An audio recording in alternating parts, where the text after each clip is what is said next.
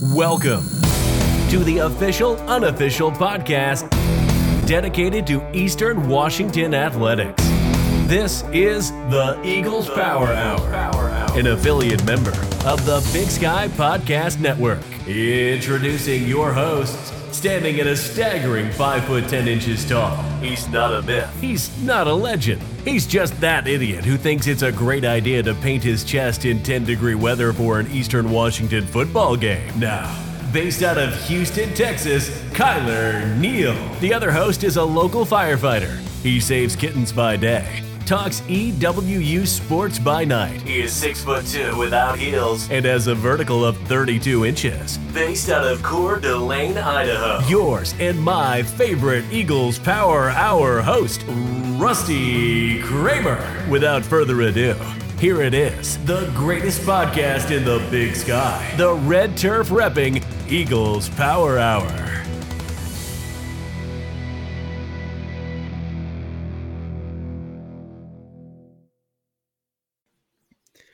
Eagles Power Hour. Did you guys like that new intro? I thought it was pretty awesome. We hired someone to make our intro a little more professional. Um, we're we're upping up the stakes here at Eagles Power Hour, and it was all because we brought on Rusty, and he said we need to make a change.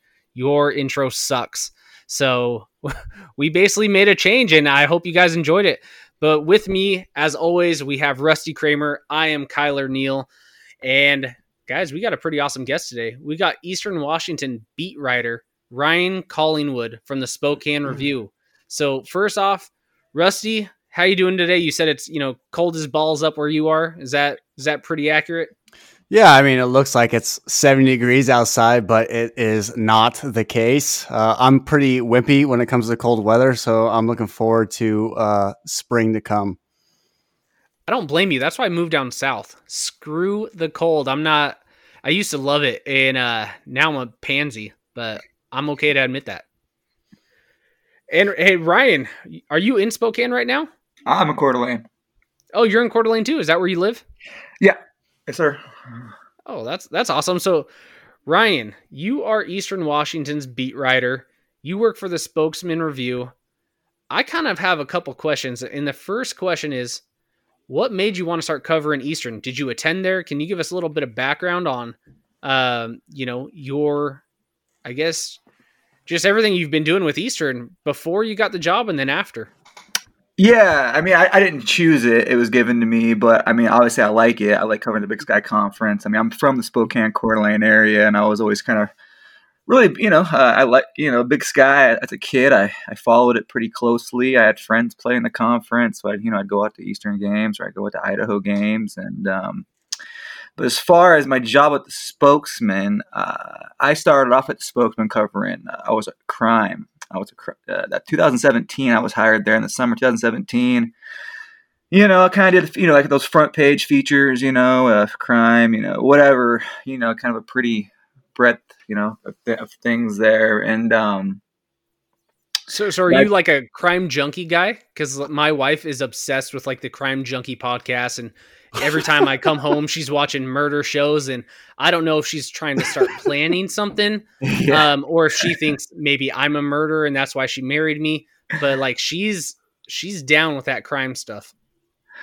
Yeah, no, I uh, it's the thing about when you're covering, you know, tragedy and you know the kind of the evils of the world is that sadly it's the most interesting things people are going to read and um right. and, and, it's stressful I and mean, yeah I mean, when you screw up a story about a you know running back, it's not going to screw anybody's life over. But when you're you're, you're, you're, you're writing something, you know, about a you know a sexual assault or uh, you know you just never know. But um, it really uh, it's interesting, and uh, you learn a lot about yourself. You learn about the, a lot about the world and people in general. But um, uh, the first, you know, eight years of my journalism career, I was covering sports. Though I mean, I'd uh, I was at the Lewiston Tribune and in Lewiston, Idaho. I covered Washington State down there and preps, and uh, I, I, was in West Texas for a minute. I covered uh, Odessa, Permian, you know those kind of schools over there. So I kind of opened my eyes a little bit about how things go go on beyond North Idaho, where I'm from. So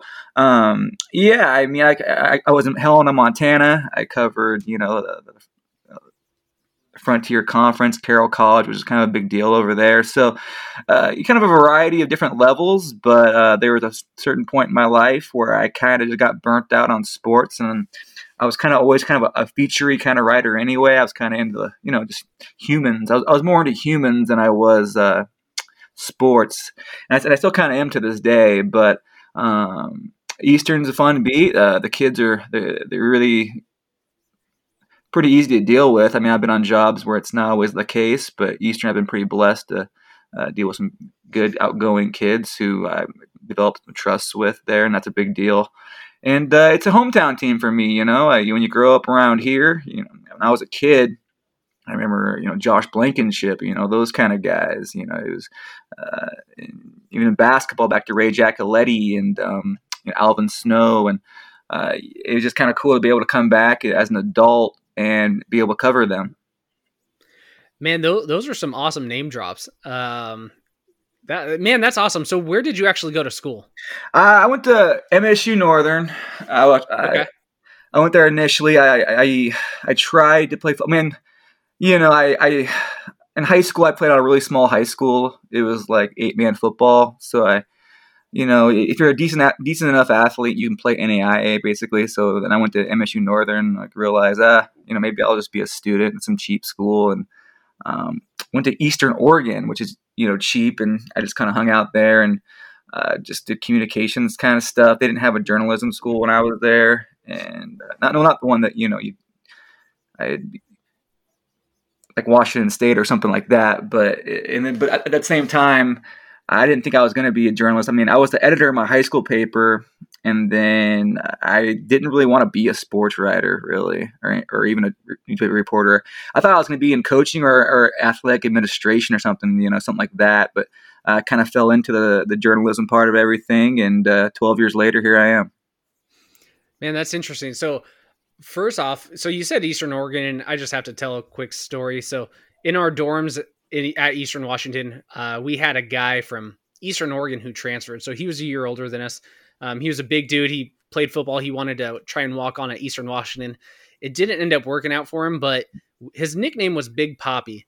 And I have never seen a man drink so much in my life.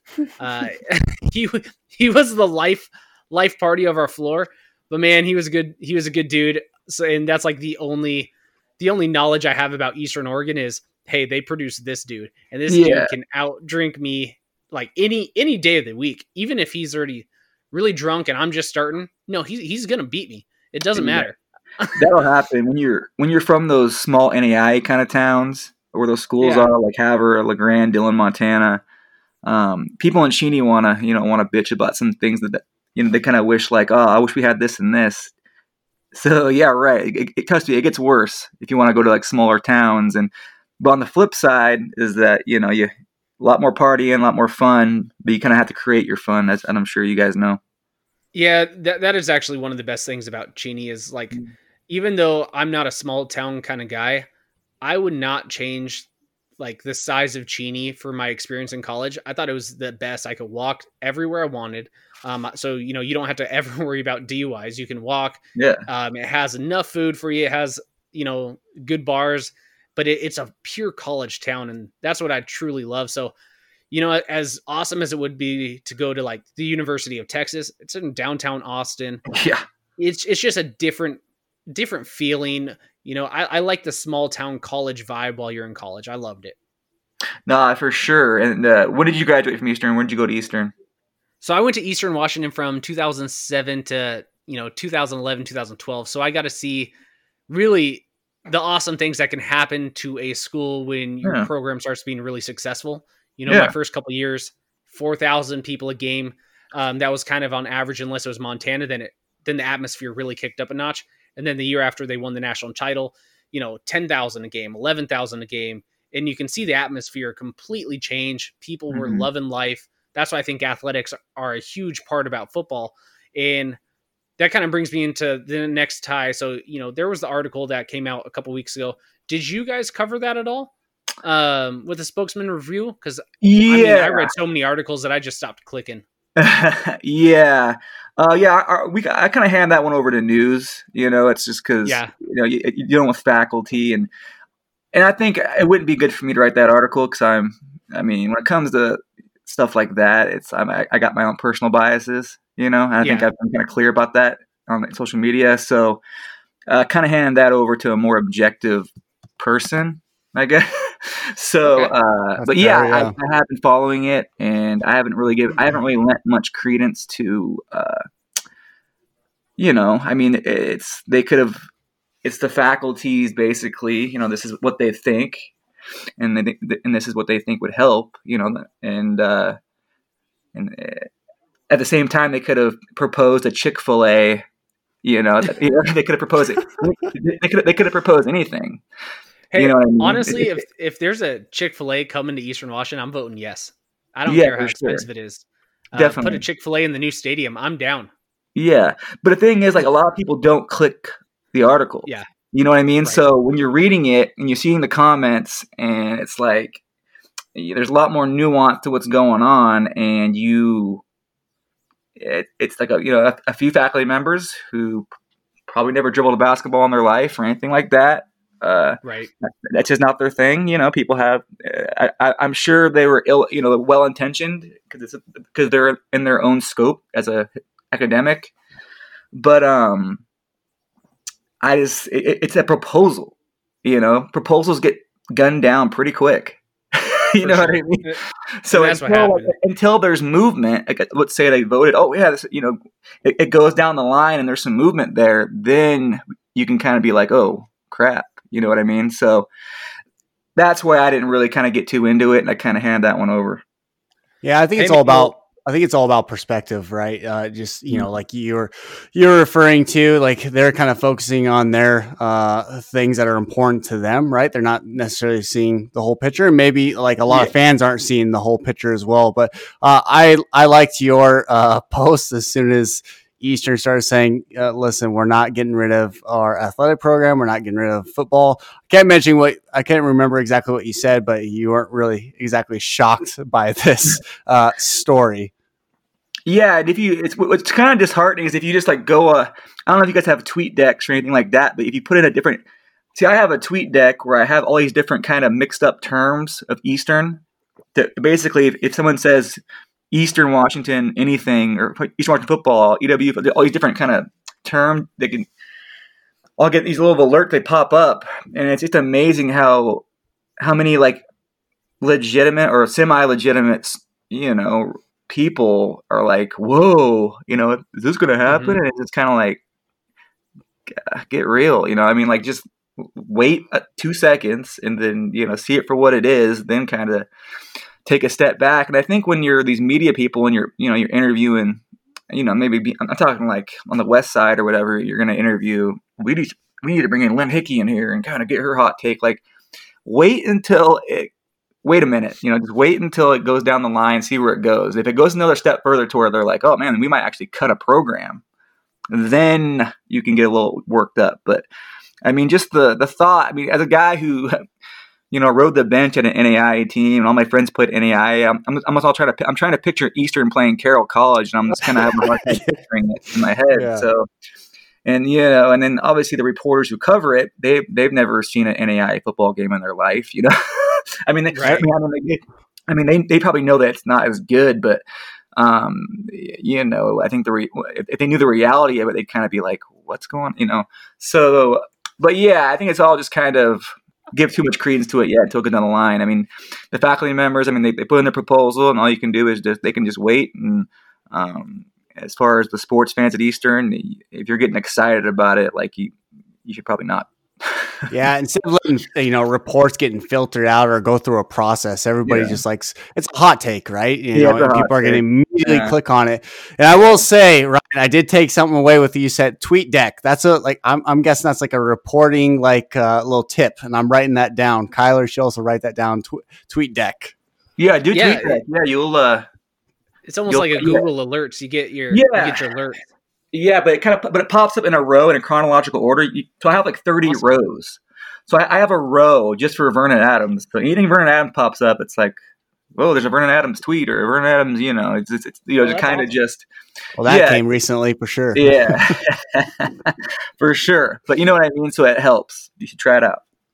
Yeah, we'll we'll definitely have to do that because we need to be on the top of you know Eastern everything since we're covering them weekly. So that's a good tip. You know, it, it's always good to have a, a real life or you know professional reporter on here to give us these tips, or else, like, or else it's just yeah, it's just Rusty and myself. You know, having to search through Twitter, which can be a nightmare. No, Like, I, I don't feel know. like- I feel like you're the professional golfer when it comes to reporting. We're like the caddies. We're Yeah. like well, it's algorithms, and it's just, you never know. You know, Yeah, I'm not even the caddy. I'm I'll just drive the golf cart. Uh, yeah, I'll have a right. Well, well, hey, uh, Rusty, do you have any other questions for Ryan before we actually dive into you know some of the sports content? Because you know we have one of the experts here. We got to talk about sports soon. But Rusty, do you have any you know questions you want to ask Ryan while he's on? Actually, it, we're going to go a little off topic here, but I think it's important to settle this little debate. And I'd like to hear Ryan's take as well. So there was a tweet, I believe that Lawrence Smith started this in regards to like if you're setting up a taco, uh, what was, you know, the toppings and the order that you would do it. And I don't think I understood your ratio portion that you would, because I think you said meat, cheese, meat. And I'm sorry, Ryan, we're going on a different road here. I this wasn't planned.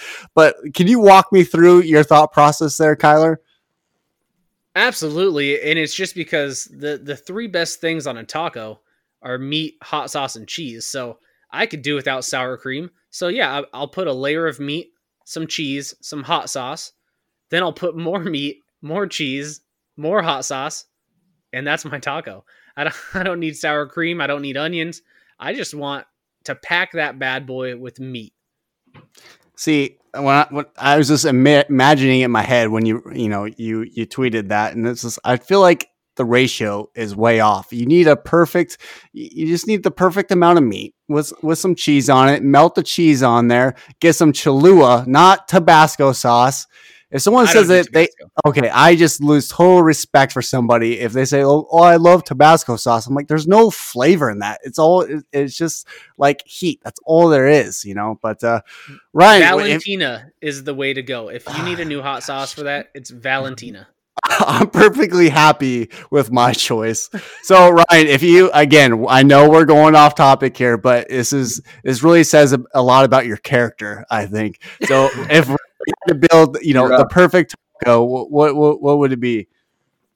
as far as meat, cheese, are we, are we, uh, is this like in relation to a podcast? How how like you you'd uh, structure it, or just are you talking like literally food? Literally a taco. Literally a taco. Oh, okay, okay. Because all right, all right. Um, well, I'm a big guy. I mean, I listen to Howard Stern every day, and I listen to like you know, I listen to uh, a series of podcasts of some pretty uh, polarizing characters who are pretty sharp, but also kind of. And a lot of those guys just kind of right off the bat. I mean, if you if you're easing into it, you, you could lose someone pretty quick. I think. Um, like you said, like the cheese and the meat. I think you probably want to go uh, meat or like a spicy salsa right off the bat, you know, or you know something like that, where you're like, whoa, holy, sh- you know, holy shit, this is pretty interesting. you, you got me, you know what I mean? So you got me, and if they got them, you know, I think when, I think if you've been you hooked them early, even if it's five minutes, I mean, it's better than, and, and then it kind of tapers off into some boring stuff. It's better than the one or two minutes you might have lost them. So, um, yeah, I think uh, the meat, you know, the, uh, go go interesting as possible first, and kind of maybe get around it and go back to it. And then I think as far as um, salsa, yeah, you can call that salsa too, whatever kind of uh, uh, analogy you want to work with there. But um, yeah, salsa, interesting, crazy right off the bat, and then um, other things, and kind of revisit the crazy. Dude, I, I like the analogy of bringing the taco into a podcast, though. You know, kick kick you off with that kick in the face with the hot sauce. Now we don't Right do that face. here. You know, we need to maybe find some more hot sauce. Uh, hey, but but Ryan, let's let's talk a little bit about uh, Eastern Washington football last year. Um, unfortunately for Eastern fans, it was kind of a disappointing season. Now, for a lot of the FCS fans across the nation, if they went seven and four versus D1 schools, they'd be pretty pumped. Eastern, Hmm. unfortunately, we have some pretty high standards because of how successful we've been. At least I feel we have high standards. So Mhm. overall, it was kind of a letdown season, but we we seem to really find our stride at the end of the year. Now Mhm. it was versus you know some of the lower tier competition in the Big Sky, Yeah. but we started really finding our stride, in my opinion. But what was your thoughts on how Eastern Washington football performed? Yeah, I'd say it was pretty underwhelming. I mean, considering uh, the kind of offensive talent they had, I know defense was going to have to take some lumps early until they got better, and they did. But I mean, considering the schedule they had, I mean, they didn't play Weber State. They, they, they didn't play the two teams that made it to the semifinals on their schedule. Yeah. And the Jacksonville State, I mean, they they were talented, but they were kind of a letdown too, and they lost to them in a pretty wild game. But um, uh, you know, Eastern was a decent team. You know, and, and, like you mentioned, their standards are so high that when they miss the playoffs, you know, they're like, whoa, like you know, the world's gonna end. But um, it's gonna, yeah, I think it was definitely uh, they underachieved a little bit, but um, defensively, I think was a big deal. I mean, I think people underestimated. I mean, the defensive line was pretty small, and I had a hard time applying pressure. And when you have corners who are that young and you know learning, it's going to be you need a defensive line that's going to help them out a little bit. I mean, they they had flashes, you know, when they did better, and when they got Keith Moore back, they were a little bit better. But I mean, I think, and even myself, I, I kind of underestimated losing those corners. I mean, they had like these six year, you know, a couple fifth year senior corners and a sixth year senior corner last year, and those were guys. Those guys were a pretty big deal, and uh, and, they, those young guys they had this year, they were pretty athletic, but they were inexperienced and they didn't have the help they needed to kind of, you know, when the quarterback has more time to kind of expose them, they they did it typically. So and uh, I thought the linebackers were fine. I thought the, the, safeties were mostly fine. I mean, they hit, they were they had some struggles here and there, but uh, you can kind of point to that for some, you know. And then the offensive line.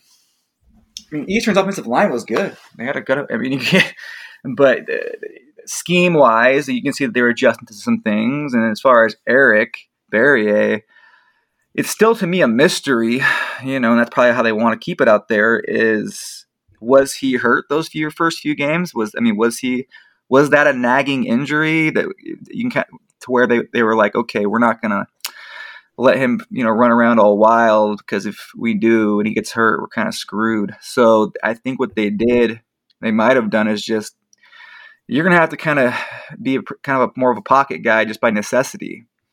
And then there's the and another train of thought was hey Eric, if you're going to be this great quarterback that we need you to be, we need you to be a better pocket passer. So we're going to drill it into your head a little bit here, and we're going to be we're going to yeah. be yeah. So those are the two. But anyway, those are the, the those are uh, the the big things I think that led to the season. Yeah, for for one, I do like that Eric Barriere thing because we did hear rumors that maybe he was mm-hmm. injured, maybe not. You know, mm-hmm. I haven't seen anything with real confirmation, so yeah. it it's all based on assumptions, like you're saying. But mm-hmm. the first part of the year, now maybe it also was because that was the harder part of our schedule as well. Yeah. That Eric Barriere wasn't moving to the outside. He wasn't leaving the pocket. He was mm-hmm. strictly a pocket passer in those first four games. And mm-hmm. my opinion on Eric, and I said it, you know, when I was talking with Vernon Adams on these are these are two of like the greatest athletes Eastern Washington's had at the quarterback position. Yeah, um, athletic skill wise, but they operate differently. They're both considered dual dual type quarterbacks, but mm-hmm. Eric sets up his passes with his legs. That's mm-hmm. how I view Eric. He mm-hmm. scrambles, he gets out of pressure, he extends plays. Where Vernon uses his arm to set up his scrambles. Mm-hmm. Um, so as amazing as they are, they're both opposites, and to see him really focus in the pocket and hmm. that could have been a system thing. It could have been maybe he did have a nagging injury. I'm not sure. Yeah. Um, but it was interesting to see. And then you saw him towards the end of the year kicking into gear where he was running all over the place. And that's where our offense, mm-hmm. you know, really didn't suffer. The last, the last, you know, six weeks or something or five weeks, we mm-hmm. only had one game under what, 42 points. Yeah. It was something ridiculous like that. And we had three games over 50 points. And again, the the level of teams we played were a little different. Like so, yeah. So take it with a grain of salt. Portland yeah, State was not that good. Yeah. Uh huh. And I was going to say, like, like you mentioned, like, and that's kind of why I, I was kind of hoping that they played one more better defensive team down the stretch, so we could really gauge that. You know what I mean? It was like those last few teams they played were so bad at defense. Uh, it's like, were those guys that bad, or did Eastern get better? And, and probably a bit, a bit of both. But I was just like, no, let's say they played, I don't know, a, a decent defense, you know, in the middle in week nine, and yeah. Eric runs for 150, passes for 200, you know, something like that. Then you're like, okay, that's that's legit. Okay, they're better, and they got better throughout the year. And they, but I, for all I know, they were the offense was as good as it was in week five as it was in week twelve. You know what I mean? That's why I have no idea. yeah, I mean it, it's tough looking at like going into the season, right? Eastern was no like looking at the season wise is like Eastern had one of the easier schedules in the Big Sky, so that that was a you know a big selling point there. And then also we had a first year offensive coordinator, first year yeah. defensive coordinator. We dropped that game against Jacksonville State, forty five to forty nine, where mm-hmm. we should have probably you know held on to the lead. We dropped yeah. one against Idaho. Sacramento State was obviously better than a lot yeah. of people predicted. Again, Montana was another team that was better than a lot of teams predicted. But even mm-hmm. late in the season, I mean, when you started to see the teams kind of click on all cylinders, I mean, we barely beat Cal Poly forty-two to forty-one. But uh, I think you're you know you're you're spot on. I mean, our offensive line was a pretty seasoned, you know, battle tested offensive line. I mean, we had a lot of guys that have played a lot of games on that that front there, but uh, I mean, there was kind of a lot of unknowns, and uh, you you could definitely see towards later in the season, Eastern started to play uh, on you know, firing all cylinders. Well, yeah, I, I can say you know comparing the last couple games.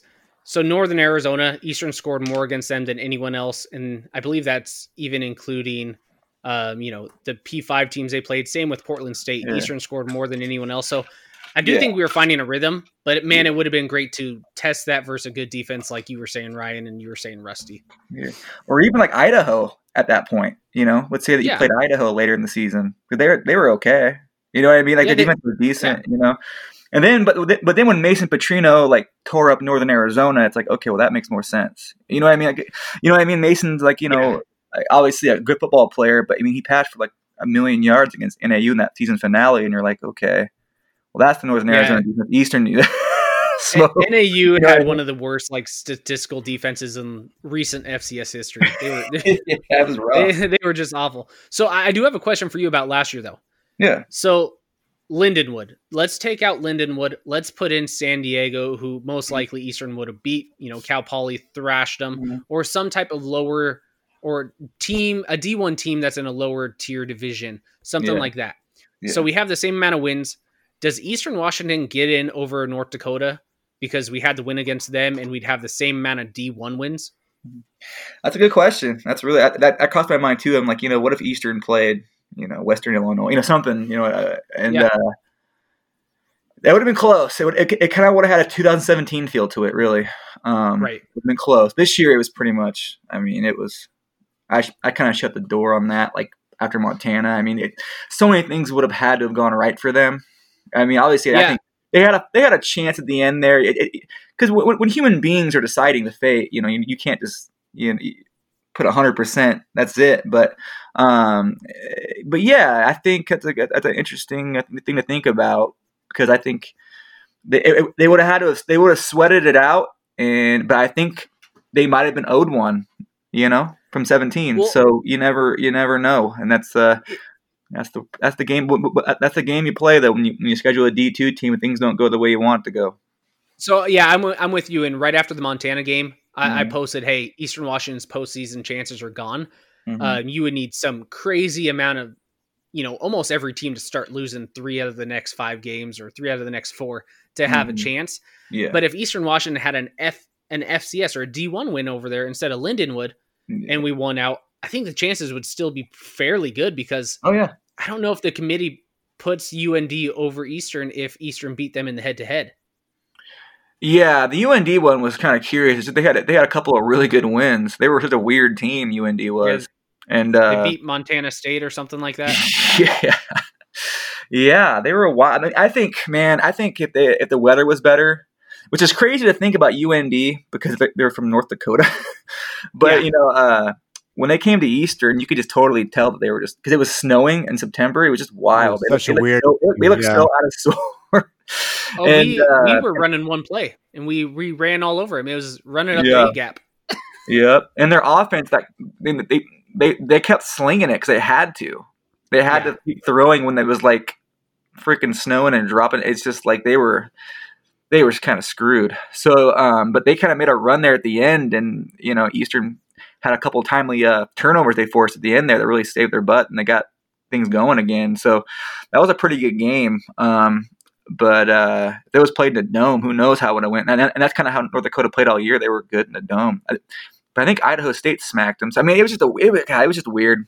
It was a weird year. It, it was a weird year. So going into weird years, is next year going to be any different? What, what's your thoughts on next year? Or have you even really given next year much of a thought?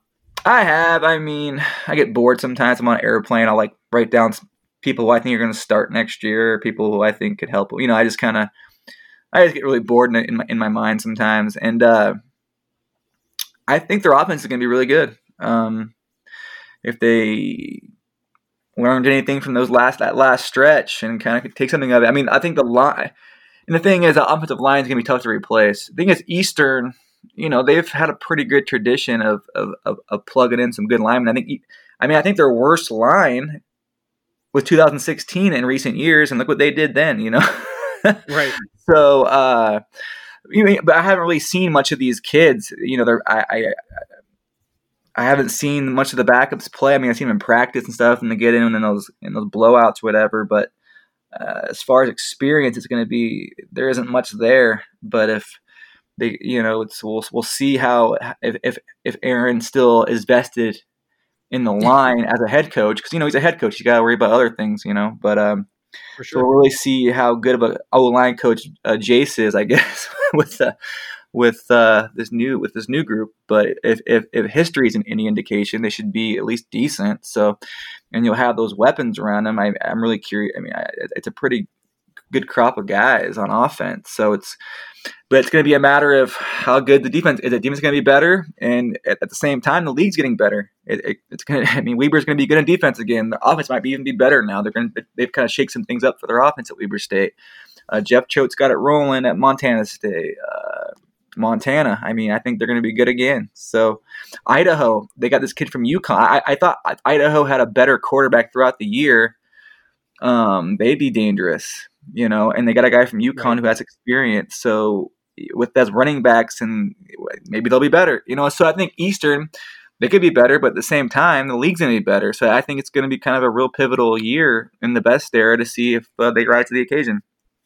Yeah, well, looking at well, looking at next year's schedule, I mean, it doesn't get any easier by any means. Yeah. I mean, we play Montana at home. Uh, we play home against Idaho. Uh, Weber mm-hmm. State, we play at home. Uh, UC Davis, we're playing there. We're playing away.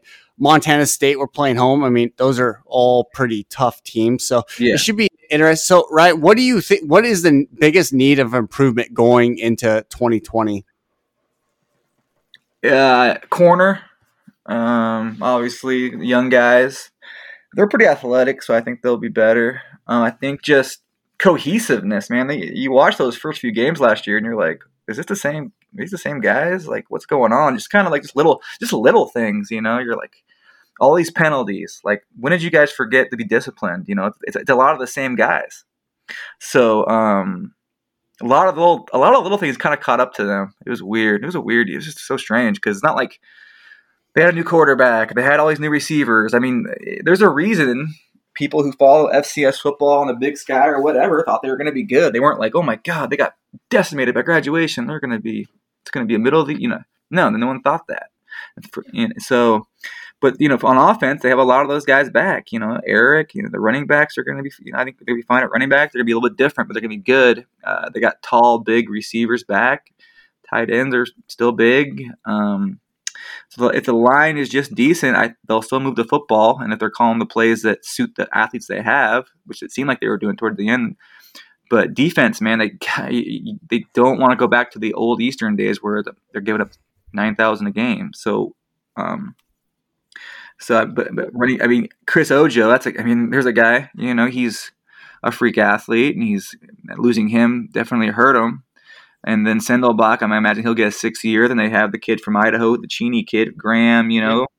And uh, I mean, those are good. Those are good linebackers. And then, uh, I mean, losing Hayes is big, but then they got the kid who who appears to be a, you know, he'll be good. Is the kid Doyle from Arizona State? You know, I mean, Kreiner. Sure. You, know, you look at him, you're like, who's this guy? You know, but he's a good football player. He, you know, he's uh, yeah. So, mm-hmm. so one thing I wanted to um, bring up was what Rusty just said. So he the schedule doesn't get any easier, right? But Mhm. one of the things he said is all, and I don't know if you guys caught on to this, but every single one of our tough games, besides Florida, but I don't count that. I'm not, I'm not gonna say Eastern's gonna win that game, but all of our tough games this schedule is at home, which is great. Like every single one. Our easy games are on the road, and if you've watched anything about Eastern Washington this decade, even in our down years, we're Mhm. pretty good at home. Even last year, Oh, yeah. we were undefeated at home Mhm. Mhm. um, the year before, undefeated. We haven't lost a game at home in two years, Mm. and it's rare when we lose. Uh, we're a top four team in the FCS in this decade at, with a home field record. And what's crazy Mhm. is in three of or or four of our seasons of you know playing a home field, our losses Mm-hmm. came in the playoffs at home. So it was undefeated in the regular season. So even though we have a tougher schedule, Mm. it's not like last year where all of our tough games were on the road yeah, all of true. our games are at home and i feel a little more confident about the the teams we're playing on the road. I don't fear uc davis that much um, right now because of what they lose. I True. don't fear northern colorado. I think they're still a couple years away from ed ed's new system to you know kick into gear. I do not fear southern utah anymore. Um, and then portland state i don't i don't ever fear portland state. So all of the Mhm. good teams i am really glad they are coming to us. It gives us a little Mhm. bit of an edge um, but me and Rusty saw this one picture of one of our new recruits online. Have you seen it, Ryan? Justice Jackson, his his post. No, there's just so many of those guys. Uh, I, I typically don't get too into the recruits till about August. So so he has been hitting. I thought he was going to be one of our best like commits, and I thought we were going to redshirt him, let him develop, pack on Mhm. some muscle and size. Yeah. They they posted like a progress pic of how buff he is getting on Twitter in two months of being. You know, I don't know if he's working with the Eastern coach, if it's a Yeah. private uh, trainer or something. He's gained like 13 pounds of. It looks like 100 percent muscle in two months. this kid looks like he's you know only a couple months away ready to play d1 football out of, as a freshman i'm pretty excited about this rusty i know you and i were chatting about this guy what's your thoughts on on this is it the strength training program are you getting more excited now seeing that now he's not scrawny anymore he's a he's a, a dude Well, we were looking at his highlight tapes, right, we were just talking on his, you know, his speed, his just just a pure athlete, right? But one of the things we talked about is like he just needs to get a little bit bigger. But 173 pounds to 187 pounds, which looks like pure muscle to me, to Yeah. gain that in that time frame from December to February, like that's very impressive. I mean, that's just pure diet and just pure time in in the weight room and the guy, I mean, the kid's an athletic kid. So, uh, I mean, you cannot help but be very excited to see this guy uh, on the field. I'm Yeah. I'm extremely excited because he's an all-purpose back too, and you know we did lose Custer, um, so that helps having a kid like this who can maybe fill in with that speed in the backfield because we do have a pretty stacked running back um, with some of the injuries that happened. We we got some of the players back, so I, I'm excited. Uh, we're gonna do a quick, way too early prediction on how next season's gonna go. Rusty, I'm gonna get your thoughts. What's our record? and how far do we make it in the playoffs?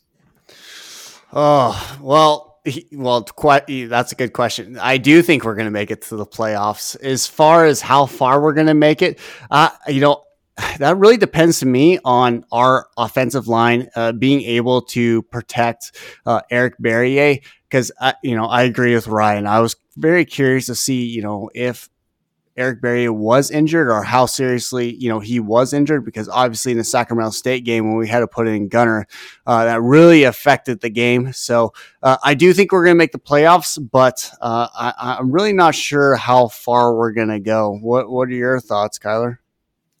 Well, I want to hear now. What What's the record you think? I, I, do it. You just it's way too early. People will forget about this podcast in about three weeks, so it doesn't matter. Uh, what we got? I think we're probably going to be right around the, uh, I don't know, probably eight win range. That's that's kind of my take. Is I think we're gonna we're gonna win eight. Obviously, we're gonna lose to Florida. I don't. So anybody that's out there that's listening, thinking, "Well, we're gonna compete with Florida," it's not gonna happen. I'm just gonna pee in your Cheerios right now. I think we're gonna win more games than we did last year. I think we're gonna win right around eight games. And, and Ryan, what's your thought, real quick? I know it's way too early to even put these types of thoughts in people's heads, but screw it. It's Not our really. podcast. We do what we want. yeah, yeah. I said people they, they remember what I say back in you know when I show up to the gym on a you know, oh, didn't you say we were gonna lose? You suck. um, but um, I think Rusty. I think eight, eight. I think eight between six, eight, and eight at the eight, nine at best, and uh, six at the very worst. I mean, it's just um. I, I mean, I got to see some improvements in some pretty key, key areas, but I also know how Eastern develops guys, and how and how last year there was just some little fringy things that kind of held them back. Maybe they could clean up. I mean, then again, you know, two years ago, did we did we really think that Eastern was going to go to the FCS national championship game? You know, Right. I, I mean, I thought like, oh, you know, maybe they'll make it to the quarterfinals. You know, you know, you know what I mean. Yeah. And then they went on, and you're just like, oh shoot, you know. And so FCS football is so strange to predict. It's just, it's just, you know, when you when you get to the you know, FBS, you kind of know who the dudes are, you know what's going on. But it's just uh, the way the scheduling is in the Big Sky, and the way the, the playoff bracket is. It's just so tough. Um, Well, and I think you hit the nail on the head there is developing, you know, your players. You know, obviously North Dakota State and even Eastern Washington has shown their ability to develop players. And that's uh, to me, like for, you know, continued success, like we need to continue to develop our players. And, uh, you know, I think you're, you're, you're hitting the nail on the head there. So how far do we make it in the playoffs? Quarterfinals or bust? Go ahead, Ryan. Uh, well, I, I, I feel like I'm, I'm- I'm just not really qualified right now to talk about that. 'cause I haven't really like thought about it too deeply. I mean, you guys are you guys are on it, you know. Um, I'll you know, make the prediction. yeah, I'm not. I'm not scared. Uh, so due to having all of our tough games at home and seeing how Eastern plays at home compared to on the road, I do think Eastern Washington goes at l- right around nine and two. Um, we lose a Florida, of course. I don't think any reasonable person is going to think we're going to go in and beat them. Um, now, would I love it? Absolutely. I'm going to cheer the crap out of them, and I'm going to try and go to the swamp because that would just be epic. Um, but I don't fear any of our road games. I really don't. And then at home, it I find it hard to think we're going to lose more than one home game um, versus some of these teams. So even though our schedule's a lot tougher, I'm going nine and two, and I'm going to say quarterfinals or bust. I think we at least make the quarterfinals, possibly a run once we're in the playoffs, um, because it is tough to play at Cheney. And my guess is if we go nine and two, we're at least having a couple home games. Yeah, looking I right think now- that's a pretty good prediction there. I mean, uh, even this year, you know, the Eastern didn't make the playoffs, and you know, some people are kind of losing their minds. If they won only like six games this next season, I, I mean, I couldn't even imagine what would happen. But I think uh, quarterfinals or bust. It, it, you know, that's a pretty good prediction in my opinion. And the reason we'll see. six is like you know I think people underestimate how important an offensive line can be. When you're True. Eastern, you're thinking like, okay, get the get- you know they get the ball out quick and all those other things. But I mean, you saw it last year when even when a, the good line had some struggles, you're like, whoa, you know what I mean? So, um, and these are Well, that and was these like the kids, biggest. Oh, sorry. You can keep going. No, go ahead. I was, I was basically just saying, like, you know, it's it's really easy to to, to remember guys like Eric and and uh, Tamarick Pierce and Boston and Jones and all these other great offensive players. But I mean, if someone's blowing up the middle of that line, you know, Right. a lot of uh, kind of plays aren't happening unless you really want to let Eric Eric do what he does, and then maybe it, it maybe it, it proves serendipitous for Easter. Maybe, but let's say the line isn't good, then Eric's running for his life, and then they're better. you know what I mean? So well, well, that was, it's that was one of the weirdest. Yeah, that was one of the weirdest things about it because on paper, our line coming into this year was the best line we've had. Like on Mhm. paper, it was the best. I thought they actually struggled a lot this year. Um, and then when you look at our playoff run two years ago when we went to the national championship, we had to plug in a lot of players who didn't have experience because of the injuries. So Yeah. this year was supposed to be a rebounding year with our line our rebuilding year because a lot of those players were supposed to graduate, but they Yeah. got their medical red shirts because they got injured pretty early. Mm-hmm. So it was it was weird to see our O line, at least in the beginning of the year, in my opinion, struggle as much as they did.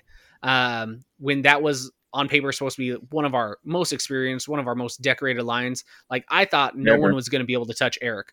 And it was it was tough to watch the first couple weeks. So maybe it's a good thing, maybe it's not. I'm I am curious on to see how it'll play out, but uh, I, I do like your take, and you know we're all going to hope for the best here. Yeah, people don't realize with my job, like it's easier when they win. you know I mean? Absolutely. I think people are out there like, yeah, no, it's just how the climate, social media climate. Like if, if I predict picking to lose or I, you know, I, you got, you got, I mean, you got to tell it straight. I'm not trying to like ruin anybody's life, but like you, they think that you have a tone about you that's that you want. No, it's like, dude, you get that like it's more fun for me when they win. oh, we, we, understand these past couple days for sure.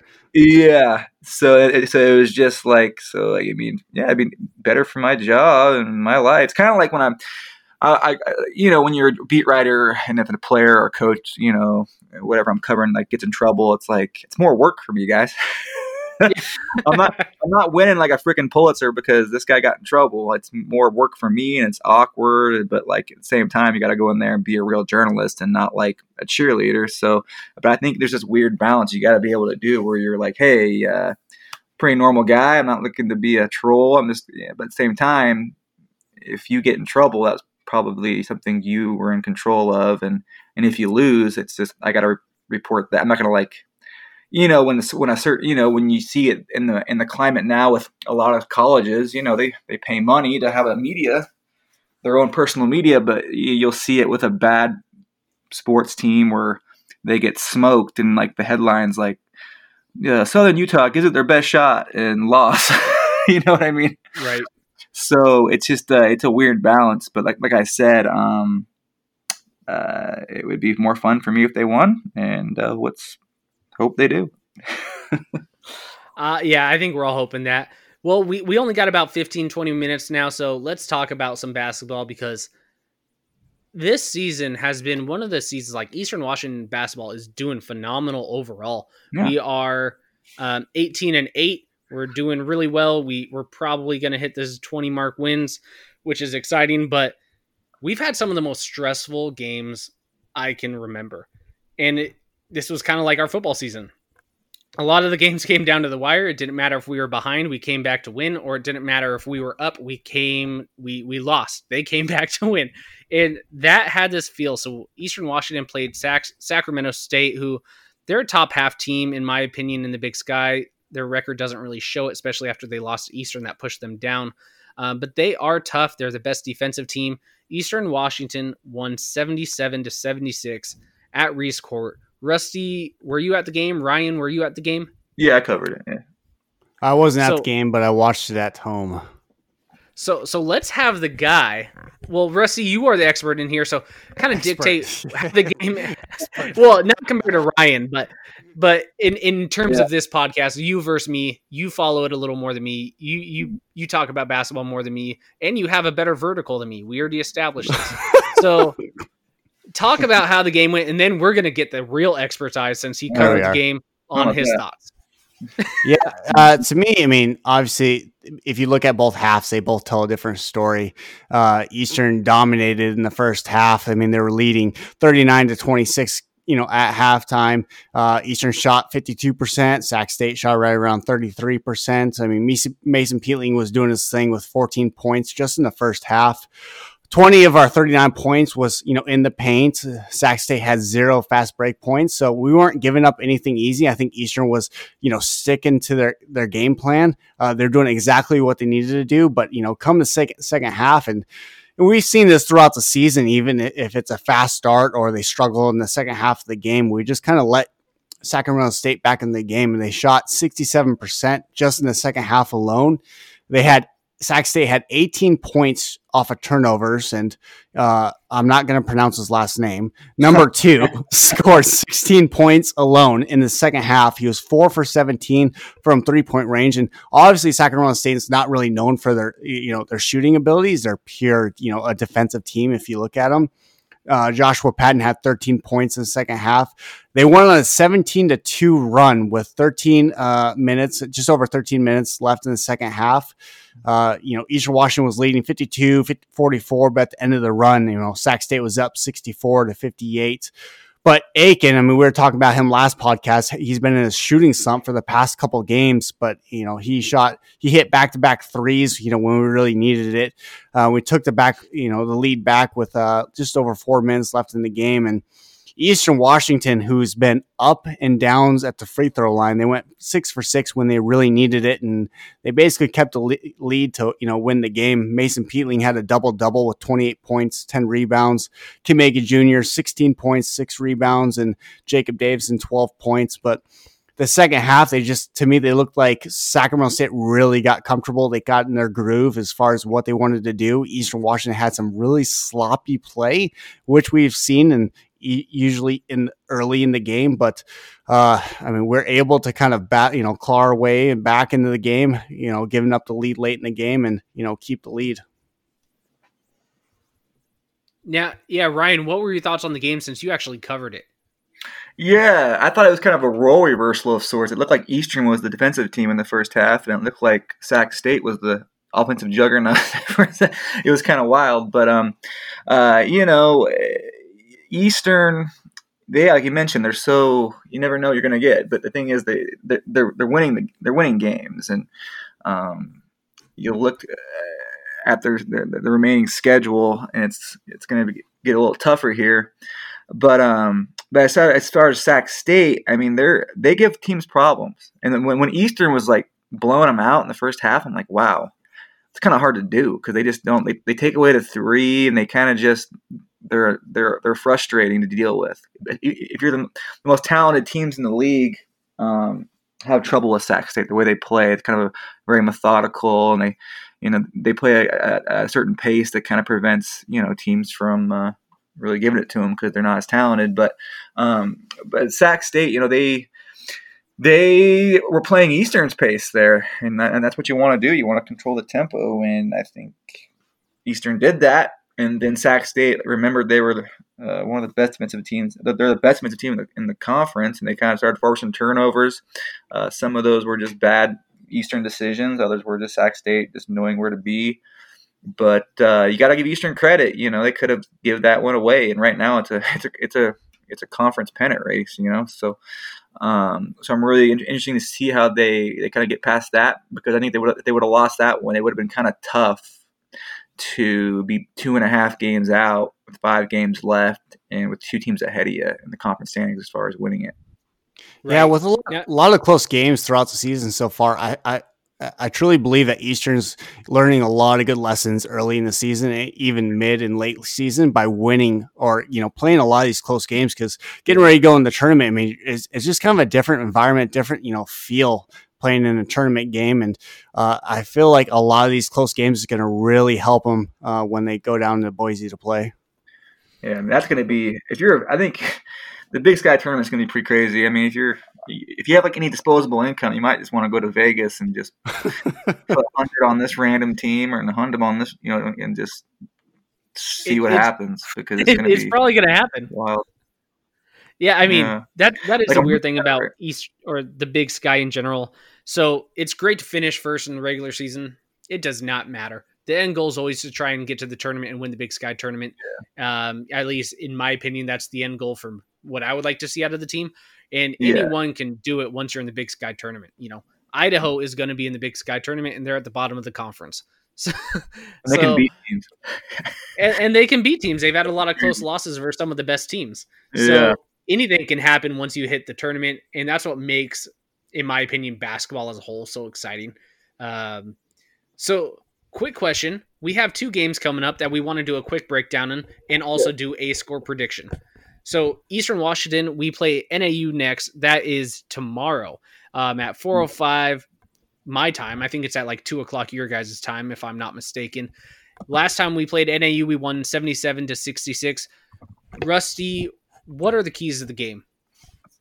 Yeah, to, uh, I mean, obviously, looking at last game, the three points, you know, to me was what won us the game. I think we're like 14 for, you know, 37 or something like that from the three point line, scoring 42 points from three points. I mean, that's that's a pretty big advantage. And NAU only had 18 points uh, from three point land. And uh, to me, like looking at the matchup is uh, we as far as matchup wise, it's going to be really interesting to watch Mason Peatling and uh, Brooks DeBisschop uh, play. We need to keep Mason Peatling out of foul trouble.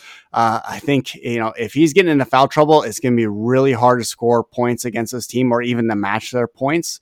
Uh, Eastern needs to penetrate to score buckets. That's that's my you know opinion going into this game is uh, obviously, a lot of points come from three point ra- range last game, and I think NAU is going to do the best that they can to kind of deny uh, the three point shot. But if we need to, you know, start nailing uh, the mid shots by penetrating either Mason Peatling hitting the you know buckets down low or dishing it out to a mid point shot or even a, from three point range. But we need to shoot above around fifty percent for to win the game. That's that's the way that I look at this game. I think it's gonna be a pretty tough matchup.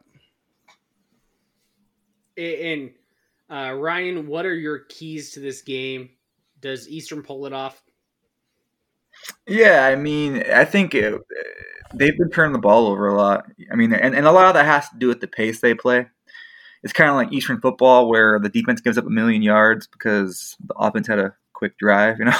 Um, right. But um, uh, the way they play, they, they they're trying to fly up the floor and do all these things. But uh, turnovers, you know, like you saw against Sac State, mean, like you saw against Idaho or Portland State, you know, they uh, they have these little turnover sprees, and they're just like weird turnovers too. They're not just like completely terrible. You know, when you think of a turnover, you think of a, a point guard telegraphing a pass and it gets picked up. No, there's these weird kind of turnovers they have, but um, yeah, they're gonna have to kind of limit that. I think that's kind of, I think their little turnover, you know, that it's kind of got them in bad spots here and there. But I think you know, obviously Northern Arizona's a better team uh, than they were in the past. You know, they they mm-hmm. seem to they, they, just smacked Idaho and Moscow. And, Idaho is Idaho as erratic as they are. You know, they it's it's, it's kind of hard sometimes to beat them when they're at home like that. But um, they did it, and um, yeah, they can't like you know they, they, Eastern just can't afford a letdown at this point. I mean, you got to take care of your home games because next week's next weekend's going to be that's a that's a tough road trip. So I, I think Eastern they take care of the basketball. Uh, Mason, I mean, don't go away from him. You know, he's gonna get, he's gonna be steady. He's gonna get you a double double, um, and and you just hope that you can still manufacture those looks from three point. You know, that's part of your identity.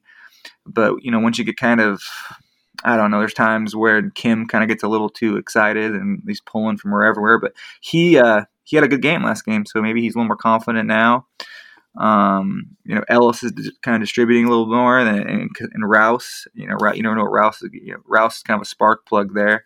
He'll get you going, but um, and Davison, you know, you know when Davison gets going, I mean, they're about as good as anybody. So um, it, it, it's Eastern teams is really strange. You know, they're good. You know, you could say they're the best in the league still if you wanted to, and um, you would, probably wouldn't be wrong. But you know, they have so many different things about them. You know, you could you can point to what you know the flaws, you can point to what's great. And that's kind of what makes this conference pennant race so so fun. You know, you, you, you do not know. You know, all we know is that there's three teams in it, and it's yep. going to get a lot harder from here on out. Yeah, I mean, it, like like you're alluding to, if you look at the NAU's last two losses against Weber State and uh, Northern Colorado against, you know, both teams have, you know, pretty athletic and studs for guards with Jerrick uh, Harding and Jonah Radebaugh. Uh, to me, it's the guards need to, Eastern Washington guard Davison, Aiken, you know, Rouse slash Magnuson uh, mm-hmm. need to, you know, perform at a pretty high level uh, for us to get a, a win. Yeah. So what, what's your guys' score predictions for this game? Rusty, we'll start with you. Uh, I think Eastern's going to win this game. I think it's going to be very close. Uh, I think it's going to be right around the 82 78 range. Okay. Ryan? That sounds pretty good. Yeah, that sounds about how I was thinking too. Um, you know, they, they, they've been playing pretty well. I mean, just because, I mean, they've been pretty inconsistent, but I think people underestimate how hard it is to claw back from a deficit in basketball, like they did at Portland State. And I mean, a bad team, you know, or even like think think of a Southern Utah who has all these dudes. How do you think they're responding when they're getting beat by 20 at Portland State, or how when Sac State's all of a sudden giving them trouble? You know, so that that that, right. that, kind of, that kind of gives you an idea of how savvy Eastern is. You know, so I think that's going to be pretty big down these next five games. I like it. So so now we're gonna break into Southern Utah, and the last time we played them, Eastern won in one of the most insane games. It, we won eighty-one to seventy-eight.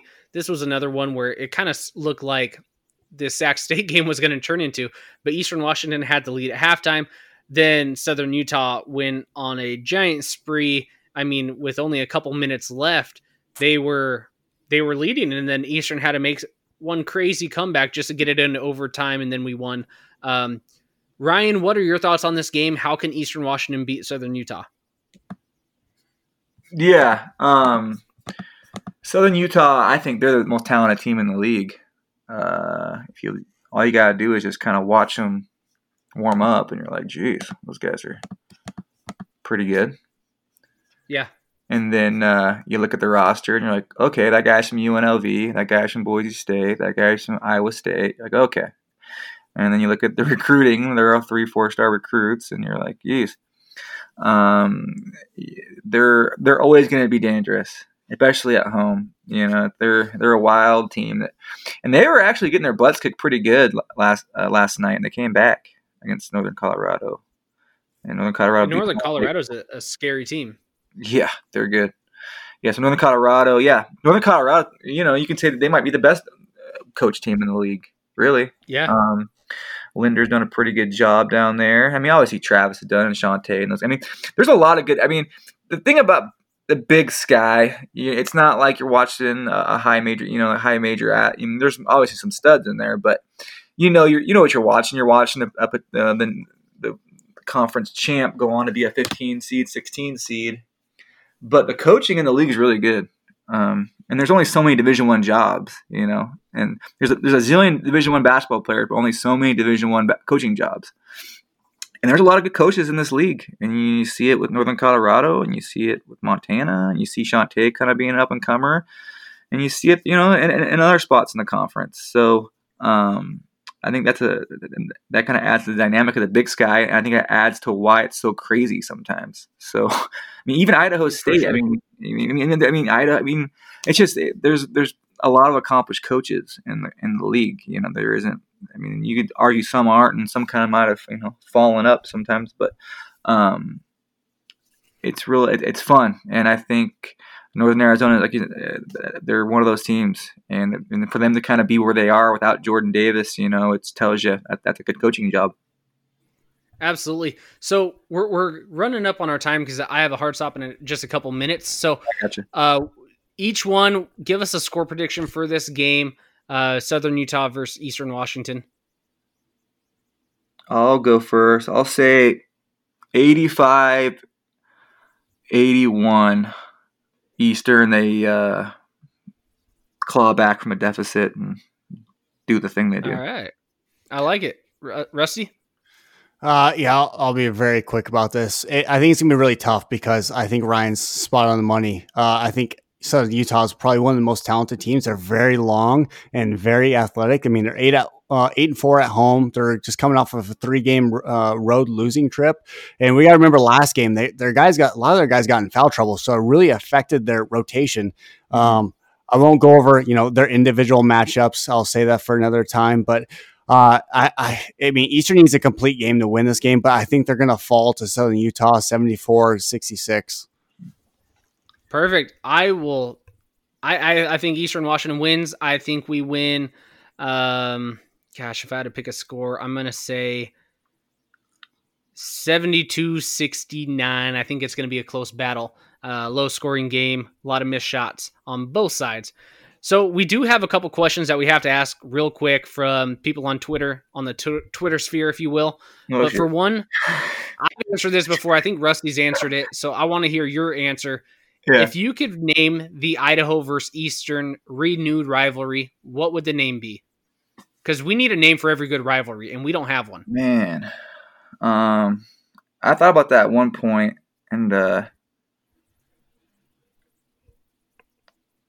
shoot, I thought I, I call it the Power Hour Bowl because both colleges, I, I, I, think uh, both colleges get after it on, on Saturdays. So uh, hey, we'll, we'll sponsor the rivalry. What's up? We'll, we'll sponsor the rivalry here because it is the power hour here. So I'll take it. Rusty, have you answered that question before?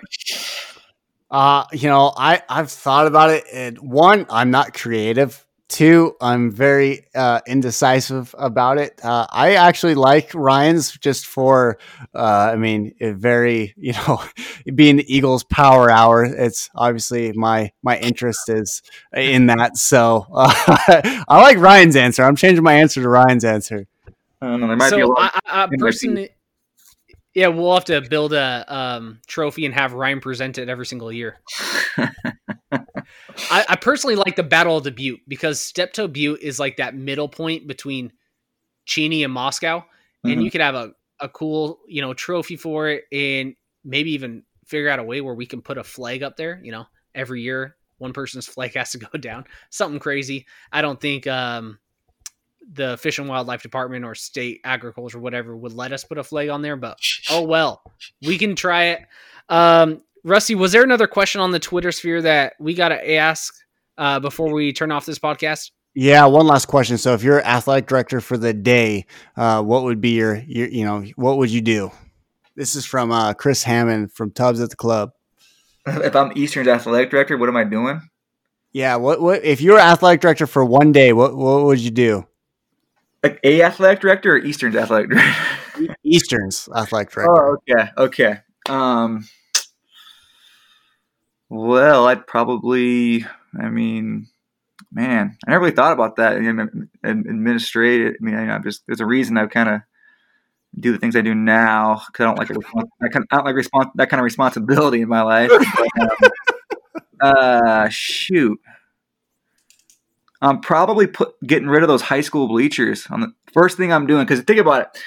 My man, my man. Well, the thing is, is when if I'm Eastern, I'm as image conscious as I think they are. Um, you're gonna want to. A lot of the cameras when you're watching the FCS title game or whatever, they face toward those high school bleachers. They don't face toward the fans on the nice side. Yeah, So it's like if if you've never been to an Eastern game or you're watching the highlights or whatever, or you see like, you need to never ever film that direction ever right. but like go buy a freaking scaffolding and make sure like you know pay the hundred thousand dollars for this like nice camera scaffolding until you get better at those at those tin bleachers. And, and that kind and that kind of goes for the the the, the Eastern's media as far as a lot of the times Eastern's media will shoot pictures toward there. It's like dude you don't have to do that. Just take your camera walk to the opposing sidelines and shoot towards the fans every time. So if For I'm sure. yeah, so if I'm Eastern's AD, I'm like, do hide those bleachers until we get them, which we'll do soon. Well, yeah, that, that new stadium renovation has an amazing away side with you know press boxes. So hopefully we can raise enough money to get that because that would change how Yeah. Eastern Washington looks on TV. Because I agree with you right now on that. Um, Yeah, my my answer would be Mhm. I would do everything in my power to schedule a James Madison home and away game. I think that would be awesome because you know I, I've met a lot of people from there and they're just they're one of the powerhouses of this last decade. So it's Yeah. Eastern. We've already played every other powerhouse. We played Sam Houston with a home and away. We played uh, North Dakota State with a home away. We played Northern Iowa. We're doing J- JSU. Why don't we have JMU on the schedule yet? They just did one with Weber State. Mhm. That would be one awesome home and away. I think so because they're they're a fun team to watch, you know. So it'd be kind of cool to see the, the, the, those brand of athletes, you know, kind of go at it.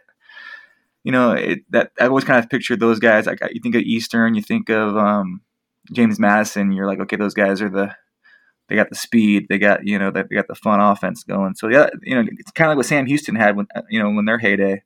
So Yeah. uh, you know that would be a good that would be a good game. Rusty, what's what's your answer real quick before we um, tell everyone how to find each other and all that jazz? Well, mine's pretty easy. I, I I referenced it last podcast. You need to promote, promote, promote. We need to get that new uh, stadium renovated.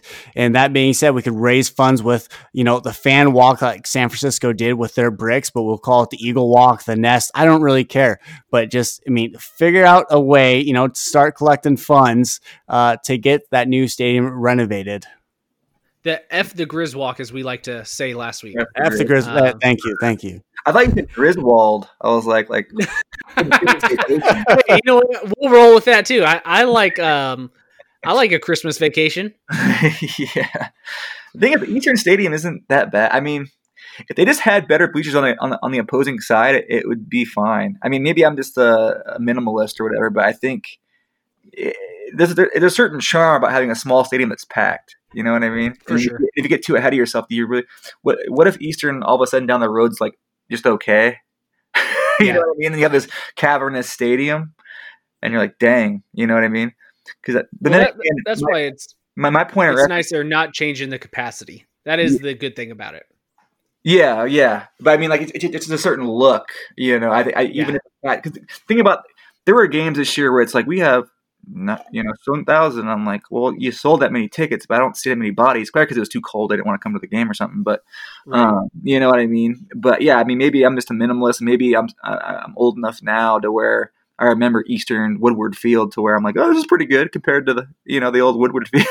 so yeah, for sure. If, if, I'm, if I'm your guys' age, you know, maybe you know you, you just want something better now you know yeah i mean we're I definitely want something better, but I'm I'm yeah. happy with what we have as long as the track's out. I think I'm not a big fan of track around a football field, and that's like my my biggest um my biggest criticism about our current stadium. It's not even the wayside bleachers because they're not that bad but if you're watching on TV, just turn turn the camera around to focus on the home side. That'd be way better. I like your idea of that for now until we get a new stadium.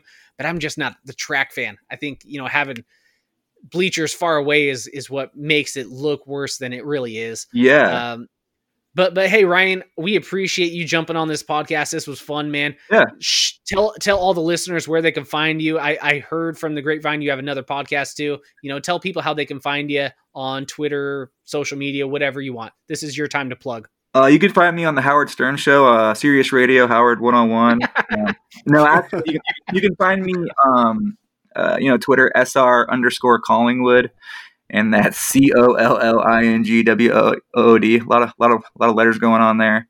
But you know, I, I have a podcast too. I mean, I, I mean, I, I, I, mentioned it earlier. It's kind of fun, but it's basically it's called the Local Yokel Podcast. It's nothing to do with Spokesman Review. It's kind of like what we're doing right now, but with people I grew up with who who went on and did things that were in the sports world that were pretty cool. Like you know, there are Division One coaches, you know, pro ball players who I you know just know, known since I was a kid, and we kind of just you know shoot the you know what. So uh, shoot the shit. You can yeah, say it on here. Yeah. Well, I already cussed a couple times, anyway, But now that I was now that I kind of had the floor, I was kind of nervous about dropping the shit word there. But um, uh, but yeah. So but yeah, you know, it's basically it's kind of like what you guys are doing. I think what you guys got going on here is that people want candidness. You know, so often you're buttoned up. You know, you've seen the press conferences where they're kind of like, "Oh God, I got to say the right things," you know.